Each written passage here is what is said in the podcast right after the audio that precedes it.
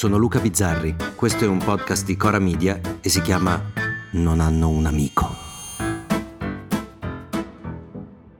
Succede solo in Italia. No, non è vero. Succede dovunque. Ci sono pochissime cose delle quali in Italia abbiamo l'esclusiva e non sto parlando di cose di cui vantarsi, ma di quelle delle quali provare un po' di imbarazzo. Eh, non so, quando anni fa vedemmo Razzi in Italia non ho mai lavorato, che bel lavoro vado a fare? Scilipoti. Cioè dire quello che in inglese si chiama step child ad, association, ass, adoption. Poi i crimi. È un Senato inutile in questa maniera. Per questo abbiamo chiesto di abolirlo. Le taverna. Io non vi sopporto più, ve giuro, un anno e mezzo comincio veramente ad avere un fastidio fisico di voi quando sta manica di adolescenti malcresciuti occupò, votata da noi, eh, le aule del Parlamento, un po' tutti pensammo che certe cose succedessero solo in Italia. E invece no, no. Io me li ricordo, i miei amici francesi che ci pigliavano per il culo per Berlusconi, per poi trovarsi Sarkozy ai domiciliari o Hollande che faceva il giro del palazzo per andare a trovare l'amante. Uh. Chacun, dans sa vie personnelle, peut traverser des épreuves. C'est notre cas. Mi ricordo come mi guardavano i miei amici inglesi prima di trovarsi Boris Johnson, che vive sempre insieme ai suoi capelli a capo del governo. Ma chissà perché continuiamo a pensare di avere l'esclusiva delle stronzate, di essere peggio degli altri, e quando dall'estero ci arrivano delle storie meravigliose, quasi passano inosservate, sotto silenzio. Boris Johnson, dicevamo, l'uomo che sussurrava alle birre medie ce n'ha regalata una che merita rispetto e condivisione. Boris Johnson ci ha regalato Matt Hancock. Really. Chi è Matt Hancock? diranno i miei piccoli lettori. Matt Hancock è stato il ministro della salute in Inghilterra durante il Covid, il ministro più importante nel momento più delicato della storia inglese. E non ci ha capito un cazzo. Niente, ha fatto errori macroscopici, chiudendo quando doveva aprire, aprendo quando doveva chiudere, mentre noi qui ci avevamo speranza che con la sua espressione rassicurante e il suo eloquio deciso ci rasserenava ogni sera. Il virus non è scomparso. Minchia, speranza. Chissà come abbiamo fatto a uscirne vivi.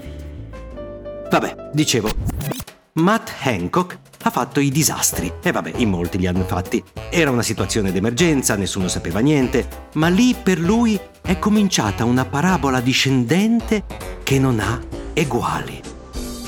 Per capirci, rispetto a Matt Hancock, Gigi Di Maio è un vincente, uno che ce l'ha fatta, un campione del mondo. Allora, prima il buon Matt non ci capisce nulla sul Covid, e va bene. Poi, dopo avere detto non abbracciate vostra nonna potreste ucciderla. Don't kill your gran by catching coronavirus and then passing it on. Le telecamere del suo ufficio, in un momento in cui si poteva stringere la mano solo ai parenti stretti, lo immortalano con la lingua nella bocca dell'amante, peraltro italiana. E anche mano sul culo, un'apoteosi, la moglie che lo lascia, Boris Johnson che gli dà del pirla in pubblico, e farsi dare del pirla da Boris Johnson credo sia come farsi bocciare in seconda elementare. E alla fine rassegna le dimissioni da ministro. Vabbè, dai, finita lì?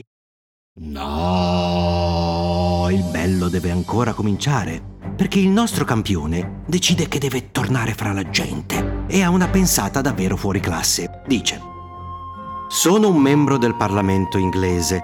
Ho la carriera distrutta, mia moglie ha chiesto il divorzio, i miei compagni di partito mi evitano come la peste, il nuovo primo ministro, ci sono delle immagini strazianti, se mi incontra fa finta di non vedermi. Quindi perché non andare a fare un bel reality, dove mi mettono a fare la fame nella giungla australiana e in cui a un certo punto mi fanno mangiare pure i cazzi dei canguri? Regia, can we have the next dish, please? George, this is yours.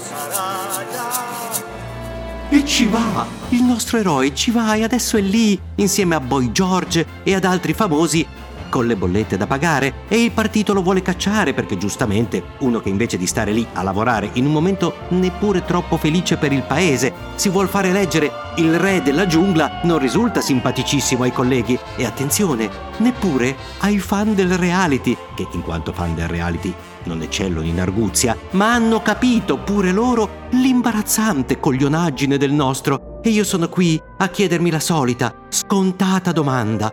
Ma non ce l'ha un amico? Un amico che gli impedisca non dico di cadere, ma di scavare, di fare un buco dove sotterrare la dignità. Matt non ha un amico che gli dica No, il re della giungla, no, tieni il profilo basso che la gente si scorda in un attimo. Non essere tu a ricordargli chi sei e cosa sei e quanto lo sei giornalmente. E noi qui, a guardare i nostri, a pensare che dai, non solo in Italia. Ed è così anche un po' rassicurante sapere che quella dei politici impresentabili è una partita che sì, tiriamo a vincere, ma almeno non la giochiamo da soli. Non hanno un amico? Torna lunedì. Se volete segnalarci una chat divertente o darci dei consigli, degli spunti, eh, degli insulti, insomma scrivete a nonhannounamico.gmail.com Non hanno un amico è un podcast di Cora Media scritto da Luca Bizzarri con Ugo Ripamonti. La cura editoriale è di Francesca Milano. La post-produzione e il sound design sono di Filippo Mainardi. La supervisione del suono e della musica è di Luca Micheli. Il producer è Alex Peperengo. Le fonti degli inserti audio sono indicate nella sinossi.